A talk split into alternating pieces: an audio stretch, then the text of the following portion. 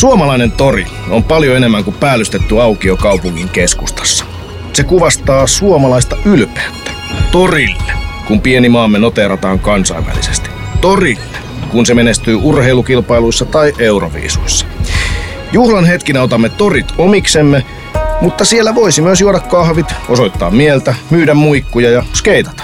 Ainakin jos ei ole Mukulakivinen tori.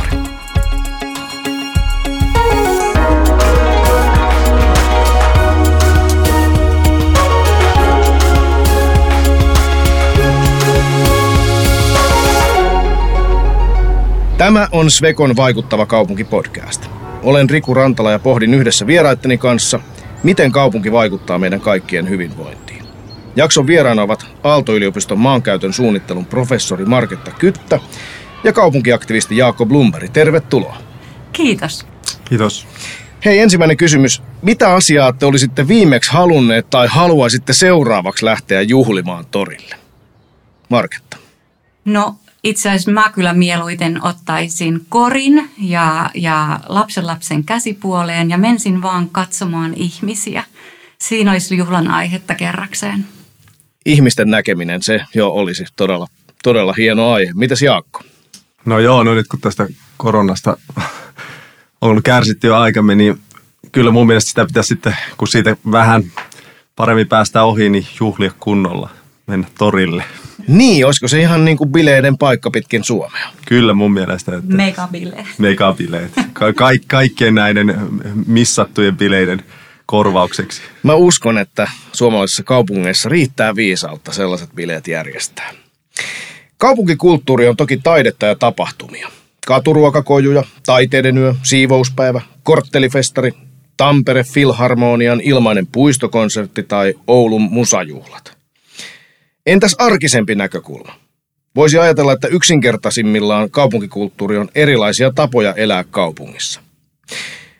Mutta Marketta, millainen on tällainen elettävä, elävä kaupunki? Miten sä kuvailisit sellaista? No kyllä se kaikki lähtee hyvästä arjesta, sanoisin näin, että semmoinen sujuva arki ja hyvinvointia tuottava arki on kaiken lähtökohta. Mutta totta kai me tarvitaan arjen ylittäviä kokemuksia ja kohtaamisia ja hetkiä, että, että siitä yhdistelmästä se nyt varmaan sitten lähtee. No Jaakko, sä oot kaupunkiaktivisti, sä oot ollut perustamassa muun muassa siivouspäivää Yhteismaa rytä, joka elävöittää Helsingin kaupunkia, etenkin pääkaupunkiseutua. Mitä sulle merkitsee kaupunkikulttuuri? No, mullakin on kulttuuritutkijan tausta, niin mä näen kyllä kulttuurina hyvin laajasti, että, että kyllä se kaupunkikulttuuri tavallaan, kaikki oikeastaan mikä niin kuin liittyy siihen urbaaniin tilaan ja, ja tavallaan on kulttuuri, joka syntyy sitä kaupunkiympäristöstä, niin kuin tuossa mainitsitkin, niin se on, sen alle kuuluu kyllä aika paljon, mutta mun mielestä ehkä just se, että mikä se erottaa – muusta kulttuurista on ehkä se, se, se ympäristö, että se, se, syn, se ympäristö synnyttää sitä tai edellyttää, edellyttää sitä. Niin, eli se on nimenomaan urbaania. No vetovoima ja pitovoima tekijöillä houkutellaan turisteja ja uusia asukkaita ja pidetään tietysti kiinni myös vanhoista. Kaupunkikulttuuri ei kuitenkaan ole pelkkä brändityökalu, vaan se kytkeytyy sosiaaliseen hyvinvointiin tähän jo vähän äsken Marketta nappasitkin kiinni, että sulle elettävä elävä kaupunki tarkoittaa arjessa hyvää, mutta millaisessa kaupungissa noin ylipäätään sun mielestä on hyvä olla? No tämä on itse asiassa asia, mitä mun ryhmässä me ollaan tutkittu paljon viimeisten vuosien aikana. Ja, ja, ja sitten voi ajatella, että se hyvinvointi voi tietenkin olla, voidaan puhua niin kuin – fyysistä terveyttä edistävästä kaupungista, voidaan puhua henkistä hyvinvointia ja sitten tietysti sosiaalista ja kulttuurista hyvinvointia tukevasta kaupungista.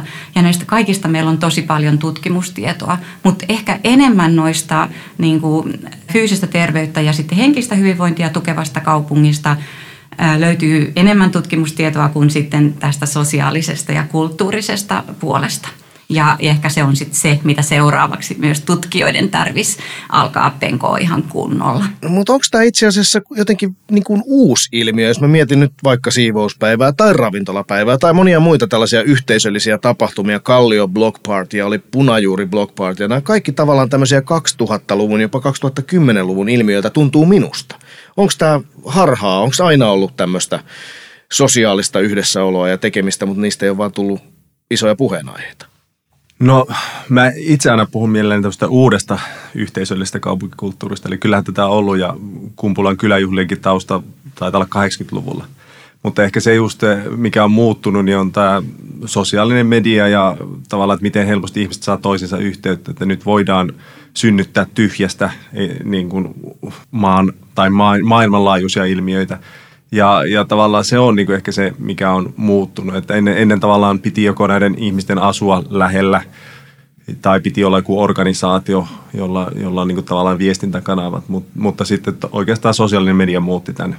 Niin kuin se, se on se ehkä ratkaisevin tekijä, mutta tietysti myös samaan aikaan ollut muita tekijöitä, että sitten, sitten ihmisillä on ehkä vähän tämmöisen sääntö Suomeen tullut kyllästymistä ja ollaan vähän nähty, miten maailmalla ollaan ehkä oltu vähän yhteisöllisempiä ja, ja haluttu tuoda niitä sitten tänne Suomeen myös. Mutta tapahtuuko tässä samalla jotain sellaista, että kaupunki vähän höllensi tätä ohjeviidakkoa? No mun mielestä se lähti oikeastaan siitä, että se paine tuli kyllä alukselta alhaalta. Että, että tässä on huomannut kyllä semmoisen niin 2010-luvun alkupuolin, siinä, siinä tapahtui suuri murros. Jos miettii vaikka Sompasaunaa, joka on tämä yleinen sauna tuolla Sompasaaressa, niin sehän purettiin kolme kertaa – kaupungin toimesta ennen kuin sitten siinä, siinä molemmat tuli sitten vastaan ja siinä sitten vuokrattiin maa tälle saunalle ja 2015 tämä sai vuoden kulttuuritekopalkinnon Helsingin kaupungilta. Että si, siinä mä näkisin, että tämä on semmoinen hyvä esimerkki siitä, että miten tämä suhtautuminen tämmöiseen on muuttunut. Niinpä ja tiedän kyllä, että se on myös ihan turistikohde. Siis Joo. hyvin moni sekä ulkomailta että muualta Suomesta tulee ihan saunomaan itse ihmettelin, että kuinka oikeastaan ravin, tai silloin kun ravintolapäiviä alkoi olla, niin ihmettelin, en, en tiedä asiaa kovin hyvin, mutta että mi- mihin yhtäkkiä jäikään hygieniapassit ja vaatimukset ja nämä kaikki, että yhtäkkiä olikin mahdollista panna joka kadun kulmaan pystyyn. Ja siinäkinhän lainsäädäntö itse asiassa sitten niin kuin mukautui tähän tilanteeseen, kun tavallaan siinä ehkä mentiin vähän niin kuin maalaisjärjen mukaan, että mitäpä haittaa tästä on – ja sitten huomattiin, että nyt tämä pitäisi jotenkin tehdä lailliseksi. Ja sitten tuli tämä pop-up-ravintolan määritelmä. Onko se nyt, että kymmenen päivää voi pitää ravintola ilman sen kummempia lupia? No niin, eli normituksella pystyttiin luomaan ihan lailliset ja hyvät puitteet monipuoliselle kaupunkiympäristölle. Mutta miten sitten kaavoitus ja rakentaminen, jos me ajatellaan, että normit ja säännöt, joita tietysti tarvitaan, niin kaikkia niitä on mitenkään tarkoituksenmukaista purkaa, mutta kaavoitus ja rakentaminen vaikuttaa varmasti vielä enemmänkin siihen, että minkäla- miten monipuolista kaupunkiympäristö on. Millainen merkitys niillä teidän mielestä on kaupunkikulttuurin edistämiselle, Marketta? No valtava. että onneksi tällä hetkellä kaupunkisuunnittelun trendit ei tue sellaista niin sanottua funktionalistista kaupunkisuunnittelua, missä eri toiminnot eriytetään niin kuin omiksi saarekkeiksiin. Kaupunkin niin kuin siellä tuolla työpaikat, tuolla ostarit ja, ja tuolla nukkuma lähiö ja näin, vaan pyritään kyllä miksaamaan näitä eri toimintoja yhteen enemmän, että mun mielestä se on aika välttämätön edellytys elävän kaupunkikulttuurin synnylle. Onko sinulla Jaakko hyviä esimerkkejä, missä tämmöistä olisi saatu nyt viime aikoina edistettyä, vaikkapa täällä pääkaupunkiseudulla tai muualla suomalaisissa kaupungeissa?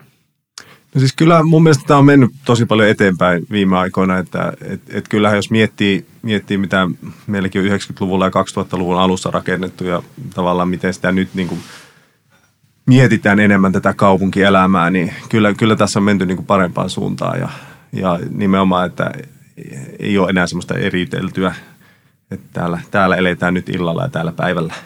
Niin, jos vaikka suunnittelulla voitaisiin tuuppia kaupunkilaisia kohti tämmöisiä toivotulaisia valintoja, esimerkiksi autoilun sijaan kävelemään tai, tai niin edelleen, niin voidaanko sillä myös edistää kaupunkilaisten sosiaalista elämää ja hyvinvointia? Kun Todellakin voidaan, että esim, esimerkiksi päätulokset sieltä ympäristöön hyvinvointia edistävästä tutkimuksesta kuuluu näin, että yhtäältä esimerkiksi viheralueet tukee hienolla tavalla henkistä hyvinvointia ja stressistä elpymistä, mutta sitten toisaalta tiivis kaupunkirakenne rakenne, sillä on myös hyvinvointivaikutuksia, mutta vähän niin kuin eri kautta, eli sitä kautta, että semmoisessa kaupungissa, missä on lähellä kaikenlaista palvelua ja tekemistä ja aktiviteetteja, niin siellä sitten pystytään kulkemaan ilman autoa ja usein otetaan jalat niin kuin alle.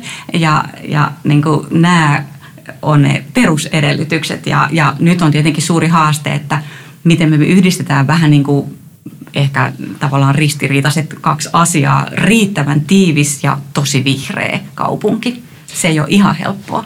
Kyllä, ja etenkin kun tässä on tämänkin sarjan aikana tullut selväksi, me tarvitaan myös ihan konkreettisista syistä, esimerkiksi ilmastonmuutokseen liittyvistä syistä, sitä vihreyttä kaupungeissa muuten tulee pian Lucifer Helle joka paikka. No samoin tarvitaan sitä riittävää tiivyyttä ää, ekologisista syistä. Ja onneksi nyt sattuu olemaan niin, että nämä asiat, jotka tukee ihmisen, yksittäisen ihmisen hyvinvointia, niin ei ole missään suuressa ristiriidassa kestävän kehityksen tavoitteiden kanssa. Että voidaan saavuttaa tällaisia win-win-tilanteita. No, toiset ihmiset tuovat myös turvaa niin vaikealta kuin se ehkä välillä pandemia-aikana on saattanut tuntuakin. Mutta että näissä julkisissa tiloissa kaupunkilaiset paitsi tuo toisilleen turvaa, myös kävelee tapaa, pysähtyy, viettää vapaa-aikaa. Ja mä en nyt siis tarkoita vaan kirjastoja ja museoita ja sen sellaisia, vaan puistoja, aukioita, leikkiä, liikuntapaikkoja. Osataanko me hyödyntää näitä meidän julkisia tiloja tarpeeksi? Ymmärretäänkö me sen arvoa, Jaakko? No ky- kyllä siinä olisi kehittämistä tavallaan, että, että vähän liian usein se, se menee semmoiseksi tyhjäksi aukioksi, jota sitten nimitetään tapahtuma-aukioksi vielä mielellään.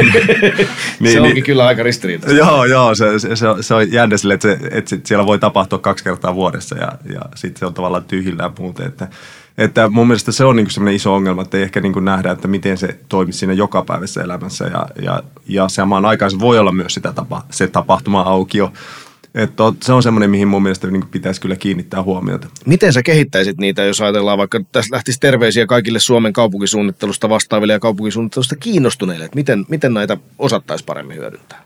No, että se olisi tavallaan samaan aikaan myös semmoinen niin ihmisen mittakaavassa ja, ja siinä olisi tavallaan, siinä olisi kiva viettää aikaa vain. Että se tavallaan, että eihän tyhjä aukio, niin eihän kukaan halua siinä olla, vaan siinä pitää olla, siinä pitää olla just jotain istuttavaa tekemistä, aurinkoinen paikka, jotain nähtävää, jotain, jotain niin tämmöistä, mikä, mikä antaa syyn siihen ja, ja sen, sen päälle sitten siihen voidaan niin tehdä näitä, näitä tukitoimia tavallaan, että mun mielestä sen pitää olla aina lähtökohtana. Marketta, onko lisättävää? On, että itseäni kiusas aika paljon, sanotaan nyt 20 vuotta sitten jo se, että vitsi kun Suomessa aina niin kuin kaikissa kaupunkisuunnitelmissa on tämä piazza, tämä italialainen piazza ja, ja sitten kun katsoo käytännössä, että miten siellä vaikka Pikkuhuopalahden sille rantatorille, että sen, niin siitä tulee parkkipaikka, että et onhan se nyt aika niin kuin murheellista, että ja, ja, mutta että on paljon keinoja, millä voidaan varmistaa se, että näistä julkisista tiloista tulee hyviä ja, ja käytettäviä ja ne houkuttelee ihmisiä viivähtämään siinä tilassa enemmän kuin, niin kuin pakko olisi, että ei, ei pelkästään hoideta asioita, vaan ihan viivähdetäänkin hetken. Ja tanskalainen arkkitehti Jan Kelhän on sitten listannut paljon sellaisia konsteja, miten ihmiset saadaan viivähtämään. Niin, siis vaikka kaupunki voisi olla rakenteeltaan tosi laadukas, se voi olla myös kuitenkin toiminnallisesti samalla tosi yksipuolinen. Minkälaisia ratkaisuja löytyisikö sieltä vaikka sieltä tanskalaisen listalta nyt jotain marketta, mitä voisit vielä lisätä? Jaakko äsken mainitsi jo useita näihin aukioihin, tapahtuma-aukioihin liittyvää kehitysideaa, mutta niin. minkälaisia voisi vaikka Tanskasta olla? No, tai Jan Geelin perusargumentti taitaa olla, että sadan metrin välein pitää olla aina jotain pysäyttävää. Ja, ja se pysäyttävä sitten voi olla kaikenlaista. Se voi olla joku, vaikka nyt jotkut portaat, niin kuin Senaatin torin ne, ne portaat siellä.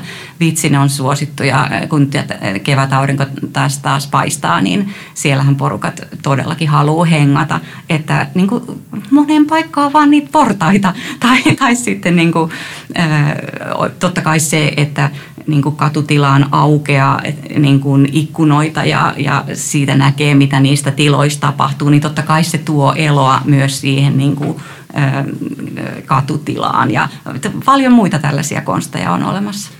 Toi mun mielestä hyvä pointti, että tavallaan usein Suomessa ongelmassa piazzoissa on se että, että tota, siinä ei oikein mitään liiketilaa välttämättä ympärillä. Tavallaan jos miettii, että mikä, mikä se on se italialaisen piazzan ajatus, niin tavallaan täällä se lyödään jonnekin se aukio ja sitten ajatellaan, että sinne ihmiset tulee. Niin, pitäisikö meidän tehdä semmoista placemakingia, eli niin kuin elävöittää näitä paikkoja parannuksiin vaikka paikallisten asukkaiden ja yrittäjien kanssa. Tehdäänkö sellaista tarpeeksi suomalaisissa kaupungeissa, Jaakko? No se on Suomessa aika vähäistä ja äh, se, siihen, se on niin lisääntymään päin, mutta edelleen, edelleen niin aika vähäistä ja ehkä näkisin, että tämä on vähän pitkä perinne sillä, että julkinen sektori hoitaa julkisen sektorin asiat ja muut, muut pysyköön poissa siitä. Että et, et tämä on niin mun mielestä vähän niin este jopa tälle tämmöiselle yhteiskehittämiselle, että mitä, mitä sitten tuolla Keski-Euroopassa esimerkiksi tehdään paljon enemmän. Mark. Niin joo, munkin mielestä tähän pitäisi itse asiassa aktiivisesti rohkaista, äh, mutta myös suunnittelutoimen pitäisi olla aktiivisemmin kiinnostuneita siitä, että miten ne tilat toimii sen jälkeen, kun ne on suunniteltu. Että tällaista niin sanottua käyttöönoton jälkeistä tutkimusta, eli post-occupancy evaluationia tehdään Suomessa tosi vähän, mikä on aika kreisiä, kun me satsataan niin valtavasti rahaa niin kuin näihin julkisiin tiloihin, niin eikö nyt olisi järkevää tutkia, mikä toimii, mikä ei? Nimenomaan vuosi kaksi rakentamisen jälkeen, avaamisen jälkeen, niin että esimerkiksi toisteta samoja virheitä niin kuin aina uudestaan ja uudestaan. Ja, ja sama, mikä mulla tulee usein mieleen, että tässä kun olisi paikallisilta asukkailta vaikka kysytty vähän mielipiteitä, niin tästä olisi saatu huomattavasti toimivampi. Että se, että siellä suunnittelupöydällä piirrellään jotain ja ajatella, että tämä on paperilla hyvä, niin se ei välttämättä enää olekaan siellä paikan päällä. Ja luultavasti paikalliset asukkaat on kertoa sen saman tien, että tähän tarvitaan jotain ihan muuta. Niin, kaupunkilaisten elämäntapoja ja tarpeiden kirjo on suuri. Tutkimuksissa urbaaneja elämäntapoja ja asukasryhmiä nimetään niin säpisijöiksi, naapurustolaisiksi, kotoilijoiksi, tosiurbaaneiksi, antiurbaaneiksi ja arkiurbaaneiksi. On ekourbaania, hintatietosta monimuotoliikkujaa, kiireistä esikaupunkilaista, itse ehkä kuuluu niihin, ja autoorientoitunutta. Kuka oikein päättää, että miten kaupungissa pitää elää ja mitä siellä saa tehdä kaupunkitilassa? Vaikea kysymys poliitikothan sen päättää tavallaan, mutta onko tämä menee, meneekö tämä nyt ihan niin kuin kuuluisi? Noi oli kaikki, taisi olla mun, me, mun ryhmän tutkimuksesta nämä erilaiset ryhmät, tällaisia kaikkia me ollaan löydetty. Öö, sitä päivää toivottavasti ei tule, että joku määrää, miten me pitää elää elämäämme. Silloin me elettäisiin jossain totalitarisessa yhteiskunnassa, että tota, ihmiset on valtavan luovia ja yllätyksellisiä siinä, miten mitä kaikkea mahdollisuuksia he löytää erilaisissa ympäristöissä. Ja se menee usein niin, että esimerkiksi kaikki nuo urbaanit heimot, mitä me ollaan tunnistettu tutkimuksessa, niin ei ne koskaan ihan silleen käyttäydy eikä asu tai sellaisia valintoja tee, mitä sitä luulisi. Niin, mutta ketkä on sitten kaupunkitilan portinvartioita, eli kenelle se kaupunkitila jotenkin kuuluu? No asukkaillehan se pitäisi kuulua. Tavallaan, niin.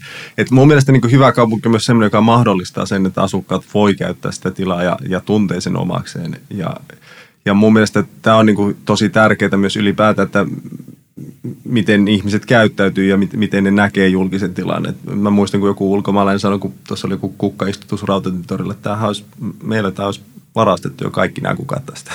Tavallaan, että et, et sitä ei niinku tunneta, että tässä, tässä on nyt mitään niinku yhteistä, vaan tämä vaan jonkun tähän jättämään. Niin ja sitten toisaalta tulee mieleen semmoinen esimerkki, jota kohistiin viime talvena, kun oli paljon lunta ja pulkkamäki orgaanisesti johonkin syntyi, niin kaupunki oikein, oikein jotenkin pyrki estämään penkkien sijoittelulla ja muilla sen, että eivät lapset vaan nyt tässä laske mäkeä. Joo, mä ehdotin itse asiassa tuohon osallistuvassa budjetoinnissa tuohon Siltasaarikadulle, että eikö siihen voisi laittaa pulkkamäen aina talvisin, koska siinähän on tota, tämmöinen kävelykatu, johon, johon sen saisi hyvin ja, ja tästä tuli, tuli tällainen vastaus ei ole mahdollista. Tämä on kuulemma kaupungin periaatepäätöksiä vastaan. Periaatepäätös. Ai ai, kun periaatteita joskus voitaisiin... Mä, mä, mä haluaisin tietää, että kuka on tämmöisen linjauksen tehnyt, että kadulla ei voi olla, kävelykadulla ei voi olla pulkkamäkeä talvella. Oi, oi, meidän asuinalueella kyllä Meilahdessa on joka vuosi valtavat pulkkamäet ja niitä asukkaat sitten jotkut aivan super antaumuksellisesti jäädyttää ja, ja huoltaa ja, ja tulipa meille tänä vuonna sellainen ä, värikäs jäälumilinnakin sinne että viime talvena, niin ä, se on kyllä aika hu, huimaa. Kannattaa olla varoinen, että kaupunkien kieli. niin. Mutta siis pienten porukoiden keksimistä siivous- ja ravintolapäivistä, niistä on tullut suosittuja tapahtumia ja äh, graffitien halveksumisen sijaan ihastellaan sitten, kun on luvalla saatu tehdä isoja muraaleja, seinämaalauksia. Miten sä voisit, Jaakko, määritellä kaupunkiaktivismia, joka itsekin olet aktivisti? Joo, no siis mun mielestä se on sitä, että haluaa vaikuttaa siihen, siihen kaupunkitilaan, omaan elinympäristöön eri, eri muodoissa, että se voi sitten olla, olla tapahtumien kautta tai se voi olla jonkun kaupungin osan liikkeen kautta tai, tai se voi olla katutaiteen kautta tai, tai sitten se voi olla myös niin kuin ajamalla jonkin alueen asiaa. Niin me, mekin perustettiin tämä konepajaliike jokunen vuosi sitten ajamaan tätä konepajan alueen asiaa, koska halusimme halusimme pelastaa nämä rakennukset tai saada niille hyvää käyttöä tuonne, tuonne Vallilan konepajalle. No onko tällä aktivismilla huono kaiku? Eli tehdäänkö suomalaisissa kaupungeissa itse asiassa paljon, mutta sitä ei sitten mielletä aktivismiksi?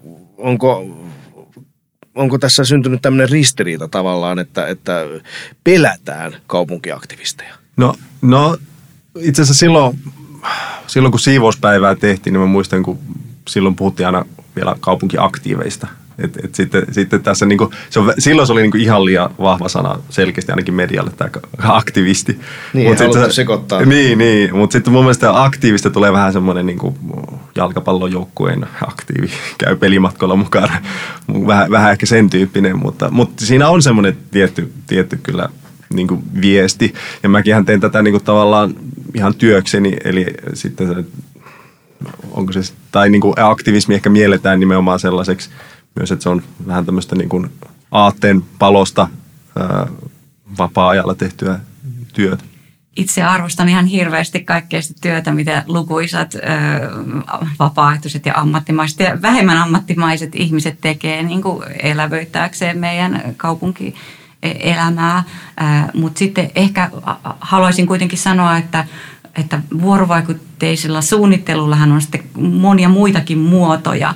Ja, ja itse on ehkä erityisesti halunnut tarjota mahdollisuuksia niin kuin vähän sellaiselle äh, hiljaisemmallekin porukalle, ehkä sille suurelle enemmistölle, joka, joka ei lähde ehkä mukaan äh, kovin herkästi ainakaan niin kuin, äh, tämmöiseen aktivismiin, niin myös heillä täytyy olla joku tapa tuoda mielipiteitään esiin. Ja, ja, ja me ollaan kehitetty näitä nettipohjaisia työkaluja, millä tämä onnistuu, millä onnistuu tavoittaa tuhansia ihmisiä toivottavasti joku päivä kymmeniä tai satoja tuhansia ihmisiä, mutta samaan aikaan niin kuin monet kaupungit alkaa pikkuhiljaa ymmärtää tällaisen itseorganisoituvan osallistumisen ja aktivismin niin kuin merkityksen ja, ja parhaimmillaan tällaista toimintaa halutaan aktiivisesti tukea, koska se, se, se tarjoaa niin kuin yhden kanavan ja yhden tyyppistä vuorovaikutteista yhteiskehittämistä. Joo, ja mun, mun mielestä toi on niin kuin oikeastaan se paras tapa kaupunkinkin reagoida siihen, että niin lähdetään tukemaan sitä, mitä on. Et vähän, vähän liian usein vielä näkee sitä, että kaupungin pitää itse keksiä nämä asiat ja, ja sitten kysyä ihmisiä mukaan sen sijaan, että lähdettäisiin katsomaan vähän, että missä sitä liikehdintää on ja tuetaan sitä, koska se on, se on niin kuin kaikin tavoin paras vaihtoehto, että, että siinä niin kuin se on kustannustehokasta, siinä on ihmiset mukana niin kuin aidosti sydämestään ja, ja se vastaa myös sitä, mitä ihmiset haluaa. Niin, en voi olla ajattelematta, etteikö näillä uuden kaupunkiliikkeen synnyttämillä tapahtumilla olisi vaikutusta esimerkiksi siihen, miten Helsingin vetovoima näkyy matkailussa eurooppalaisten tai pohjoisamerikkalaisten silmissä. Hyvin usein näissä hehkuttavissa artikkeleissa mainitaan näitä tapahtumia. Ja monestihan on niin, että tämmöiset ilmiöt syntyy tai saa ehkä ensimmäisenä ainakin huomiota täällä pääkaupunkiseudulla, missä on paljon isojen medioiden päätoimituksia ja niin edelleen. Mutta voisitte sitten mainita jotain esimerkkejä muualta Suomesta, jossa tämä toimiskin tosi hyvin, josta voisi ottaa mallia vaikka täällä Helsingissä. Tuleeko teille mieleen? Vaikea kysymys, koska näähän ei välttämättä saa kovin suurta medianäkyvyyttä suomalaisessa mittakaavassa juuri siksi, että ne saattaa olla pienempiä kaupunkien ilmiöitä. No joo, siis mun mielestä on ollut mielenkiintoista nähdä, että miten esimerkiksi siivouspäivä on levinnyt eri, eri paikkakunnilla tavalla, että se on saanut vähän omia muotoja. Että, että täällähän se Helsingissä levittäytyy ympäriinsä kaupunkia, mutta sitten jos joku pienempi kylä, mitä on ollut mukana, niin sitten se on se yksi kyläraitti, mikä on, mikä on siellä se keskipiste. Ja, mutta siis näitä, näitä löytyy yllättävän paljon, mutta ne on, kun ne on niin paikallisia tavallaan, tai sitten ne on usein niin kuin hyvin spesifi teema tavallaan siinä, et, et, tai siis jos miettii jotain jotain näitä eukon kantokisoja ja kaikkea tämmöisiä. Että niin on semmoisia niin paikallisia juttuja, tai niin kuin Oulussa tämä ilmakitarasoito SM-kisat. Et niin tavallaan, niin, MM-kisat. Joo, niin, MM-kisat, huikea, joo, sorry. Huikea joo, tapahtuma. Joo, että et tavallaan niin kuin, tuommoista niin kuin on, mutta, mutta tietysti niin kuin se, mikä faktahan on, että Su- Suomessa ei ole niin kuin hirveän isoja kaupunkeja, että Helsinkikin on niin kuin maailman mittakaavassa aika pieniä tavallaan. Täällä niin kuin on ehkä helppo saada niin kuin tämmöiset jutut läpi just sen takia, koska täältä löytyy, löytyy tarpeeksi sitä porukkaa ja, ja löytyy tavallaan sen henkistä ja, ja sitten tänne tietysti kasaantuu myös muualta. Mutta eikö, se on, eikö se ole niin, että eikö japanilaisetkin kopioinut tämän siivouspäivä-idean? Mä oon ollut Joo. näkevinä jotain tällaisia. Joo, kyllä, kyllä he, he on myös järjestäneet siellä, että se on muutaman tämmöisen Suomi-fanin mukana, mukana lähtenyt sinne ja ja se, siis myös tämä on ollut hämmentävä Helsinki Sauna Day, tämmöinen avointen saunaovien päivä, jota on järjestänyt, niin siihen on ottanut myös ympäri maailmaa maailmaa saunoja ja joku, joku saksalainen, onko se ollut neljä-viisi kertaa siinä mukana omalla saunallaan Saksassa. Mahtavaa. Se, kun tapahtuman nimikin on Helsinki Sauna Day, mutta et, et, tavallaan se, se, se, on jo niinku tavallaan, et, et, se on niinku ehkä Helsingin henki, joka sitten siellä, siellä elää, mutta se oli hauska, että se laittoi viestiä, että tänne tuli suomalaisia saunomaan. Aivan Tämä mahtavaa. sopii ihan mahtavasti, kun me ollaan nyt tämä onnellisin maa visio neljä, neljättä kertaa, niin tässä on tällaisia pieniä ituja, mitä me voidaan niin heittää ympäri maailmaa, että saunukaa vaan meidän kanssa niin. yhdessä. Niin, sehän voisi helposti levitä Helsingistä muuallekin ja varmaan leviääkin muualle Suomeen. Mutta hei, kaupunki on kuitenkin, niin kuin tässä on käyty monen kertaan läpi, hyvin monimuotoinen paikka. Ja se on kaupungin myös se idea. Onko silloin ajatus kaupunkilaisten yhteisestä olohuoneesta utopia? Eihän kaikkia voi miellyttää, kun meillä on, meitä on täällä niin moneen junaan. Mitä te ajattelette? Onko utopinen ajatus kaupunkilaisten yhteinen olohuone? Vai miten se ei olisi utopiaa?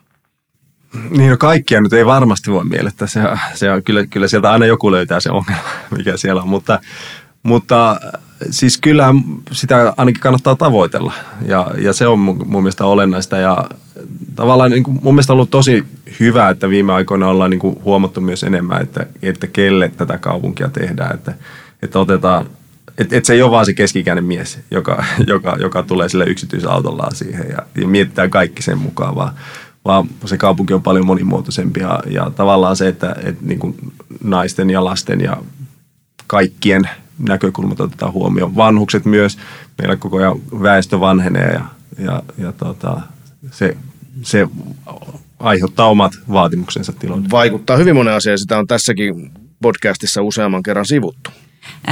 Mä sanoisin, että kyllä niin kuin yhteiset tapahtumat tai, tai tilaisuudet on hirveän paljon parempi resepti kaupungin yhteisöllisyyden edistämiseen kuin vaikka jotkut 70-luvulla rakennetut pakkokerhohuoneet. Että kyllä sen yhteisen tekemisen äärellä kokoonnutaan aika luontevasti että, ja on tietty monia tällaisia tavallaan ikonisia asioita, niin kuin yhdessä syöminen, yhdessä saunominen, ehkä yhdessä jumppaaminen, niin nämä vaan niin kuin puhuttelee ihmisiä. Tekemisen kautta. Joo, just, just näin. Et siis mäkin olen kuullut monta tämmöistä tarinaa, että siivouspäivän kautta naapurit on oikeastaan kohdanneet ensimmäisen Joo. kerran, että ne on mennyt pitämään myyntipaikkoja vierekkäin ja ruvenneet juttelemaan ja sitten tekemään muutakin yhdessä. Ja, ja, ja niin kuin tämmöisiä on, samoin tässä niin kuin Helsinki saunadeissa se on, se on mahtavaa, kun menee täysin tuntemattomien ihmisten kanssa saunalauteille ja kaikki alkaa saman tien juttelemaan kaikkien kanssa ja heti vertaillaan, missä saunassa on niin. käyty. Ja, ja tavallaan se, se siinä, mun mielestä näissä on myös semmoinen, nämä on vähän semmoinen niin kuin, varaventtiili suomalaisille, että kun täällä pitää olla aika silleen jäykästi ja tavallaan niin kuin normaalissa arjessa, niin ei täällä saa puhua tuntemattomille ja bussipysäkillä se pidetään isommat välit kuin ennen koronaa niin kuin joka tapauksessa. Että, et, et, niin kuin, mutta sitten kun on vähän tämmöinen niin kuin hulluttelupäivä, niin sitten sit saa, saa niin kuin puhua muille ja olla sosiaalinen, eikä se ole mitenkään paha juttu. Tästä päästäänkin viimeiseen teemaan, koronavaikutukseen kaupunkikulttuuriin. Niin kaupungithan on monipuolisia komplekseja ja yksittäisen asuinalueenkin suunnittelu ja valmistuminen voi viedä tosi monta vuotta. Mutta koronapandemia havainnollisti, miten nopeasti kaupunkitilan käyttö voi muuttua. Helsingissä Senaatin tori, Turussa tuomiokirkkopuisto annettiin ravintoloiden ja kaupunkilaisten käyttöön terassialueeksi, kun oli etsittävä tapoja kohdata turvallisesti. Tänä kesänä terassi löytyy Helsingissä Kasarmitorilta. Mutta mitä luulette? Jääkö ihmiset koronan jälkeen entistä tiiviimmin koteihinsa? Vai onko edessä kaupunkikulttuurin uusi aika? Mitäs Marketta hahmottelet? Me tutkijat ei ikinä haluttaisi ennustaa. Mä tiedän. Onko mun ihan pakko? No ei ole pakko, mutta onko, no, viitteitä, onko no, viitteitä ollut siitä, että mihin suuntaan se meni ennen koronaa? No me ollaan itse asiassa tehty yksi koronatutkimus ja me ollaan niin kuin seurattu ihmisiä, että miten niiden niin kuin vapaa-ajan paikat on muuttunut niin kuin nyt koronan aikana. Meillä oli sellainen sopiva niin kuin perusaineisto ja me lähestyttiin ihan samoja ihmisiä.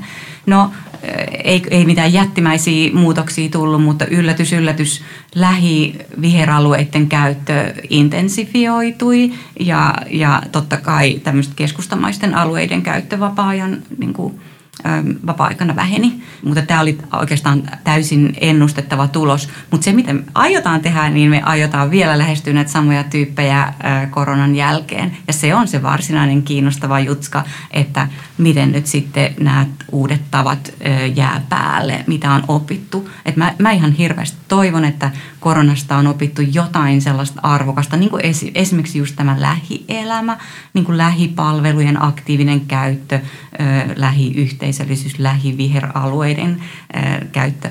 Että se olisi se, mitä jäisi. Niin, ymmärrettäisikö me kriisin jälkeen paremmin, mikä on kaupunkilaisuuden ydin? Voisiko niistä tulla näistä kaupungeista Suomessa koronan seurauksena entistä yhteisöllisempiä, elävämpiä ja viihtyisämpiä? Mitä luulet, Jaakko? No, kyllä mä uskon, että et, et, mä muistan viime vappuna, kun meidän, meidän lähipuistoon tuli tämmöinen bändi soittamaan, se kiersi ympäri Helsinkiä ja, ja se, niin kuin se fiilis, että kun ei ole nähnyt oikein ketään pitkää aikaa, eikä mitään tapahtunut tai elävää musiikkia. Ja sitten näkee sen siinä ja kaikki ne ihmiset siellä turvavälien päässä, mutta kuitenkin siinä samassa paikassa. Ja se oli niin mahtava fiilis. Ja, ja tavallaan se, mun mielestä niin nyt me ollaan niin kuin hava, havahduttu siihen, että miten tärkeää tämä on, että meillä on yhteisöllisyyttä, meillä on kulttuuria, meillä on tapahtumia. Ja näitä osataan varmasti arvostaa tulevaisuudessa paljon enemmän. Että se on mun mielestä niin kuin ehkä se niin kuin suurin anti ehkä, ehkä koronasta. Ja, ja sitten toisaalta, toisaalta tämä lähiluonto, niin sitä varmasti niin kuin otetaan nyt entistä enemmän huomioon suunnittelusta. Kyllä, kyllä mä luulen, että tästä on niin kuin hyvä jatkaa eteenpäin. No mitä täysin uutta te toivoisitte kaupungeissa tapahtumaan, semmoista mitä ei ole ennen tapahtunut? Onko esimerkiksi maailmalta tullut teillä vastaan jotakin, mitä meillä täällä Suomessa ei vielä ole? No mä sanoisin, että ehkä semmoinen niin kuin ti- tilojen niin kuin monipuolisempi käyttö ja väliaikaiskäyttö. Että se, mikä mua aina niin kuin tekee pahaa katsoa, että miten paljon Helsingissä on tyhjiä tiloja ja, ja et, et ne, mun mielestä niin kuin, ne vaan pitäisi laittaa käyttöön. Että niin et ei ole vaihtoehto, että niitä pidetään tyhjillä, varsinkin jos kaupunki omistaa ne, koska siihen ei ole, siihen ei oikeastaan niin kuin yhtään hyvää perustetta. Ja tavallaan ehkä vähän niin kuin rohkeammin lähteä semmoisen niin kuin tukemaan myös sitä, että meidän, meidän lainsäädäntö ja kaikki, kaikki säädökset on aika jäykkiä, mutta tavallaan se on mun mielestä semmoinen, että pitäisi, pitäisi saada niin kuin joustavuutta tällaiseen erityisesti. Kokeilu ja joustoa. Mitäs Markitta? No mä ehkä haaveilen siitä, että että kaupunkien strategioihin alkaisi tulla sellaisia asioita niin kuin me tavoittelemme ihmisten onnea ja hyvinvointia ja, ja ekologista niin kuin kestävyyttä unohtamatta. Niin kuin, et, et, esimerkiksi Helsingin strateginen tavoite on tällä hetkellä maailman toimivin kaupunki – ihan fine, mutta voitaisiin vielä vähän ylöspäin virittää sitä on, se on tietenkin perusedellytys se toimiva kaupunki, mutta mennään vähän niin kuin vielä yläviistoon ylöspäin. Just Tupanikulla taas sanoi tuosta, että maailman toimivin kaupunki on maailman tylsin kaupunki. Että, et, et, et, vähän, vähän kunnianhimoa tuohon. Ja, ja samalla mä haluaisin, että siis nyt puhutaan tosi paljon yhteisöllisyydestä ja yhdessä tekemistä ja muusta, mutta vähän liian usein se jää vielä sanahelinäksi. Että sitä, sitä kyllä niin saisi vielä jalkauttaa lisää. Little less conversation, little more action. niin Elviskin sanoi aikoinaan. Kun nyt lähdette nauttimaan kesästä kaupungissa, niin mikä olisi sellainen kesätekeminen tai kesätapahtuma jossain suomalaisessa kaupungissa, josta te haluaisitte vinkata kuulijoille Marketta? Apua. No mä nyt satun kuul- olemaan tällaisesta saunahullu perheestä, että me niin pongaillaan näitä saunoja ympäri Suomea ja ehkä mä nyt voisin vaikka mainostaa, että Kuopiossakin on yksi ihan mieletön niin kuin sauna ja rakenteilla toinen ja muutenkin ihan mielettömän kiva kaupunki. Että vinks vinks. Ja Pohjois-Savo sai juuri erinomaisen tunnustuksen ruokakulttuuristaan ensimmäisenä Suomessa, joten sitä voin itse ainakin lämpimästi suostella. Mitäs Jaakko? No joo, meillä on, meillä on itse asiassa tuossa Espoossa Kerassa tuolla Inexin entisessä logistiikkakeskuksessa 80 000 neliö sisätilaa ja, ja vielä enemmän varmaan ulkotilaa, niin sinne ollaan tehty tämmöinen tapahtumapaikka ja Suomen varmaan suurin, tai Suomen suurin tämmöinen niin kuin katutaiteen keskittymä, että tota, suosittelen kyllä tulemaan vilkaisemaan sen ja mitä tapahtumia siellä onkaan. Ja siellä on panimoita ja padelia ja vaikka mitä. Ja tosiaan tämä on vaikka tämmöinen väliaikainen juttu, että nyt, nyt kannattaa käydä tsekkaamassa. Niin eikö kerran suunnalle pääse julkisillakin aika mukavasti? Joo, sinne pääsee juna-aseman vieressä ja AB-aluetta. Eli tota, se, sinne pääsee helposti. Helppo kulkea. Kiitos loistavia vinkkejä tähän loppuun. Kiitos oikein paljon. Torilla tavataan Marketta Kyttä ja Jaakko Blumberg toivottavasti pian. Ja.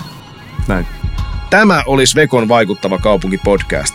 Kahdeksan jaksoa hyvinvoinnista kaupungeissa kaupunkilaisten näkökulmasta. Kiitos oikein paljon, kun olit mukana. Moi moi!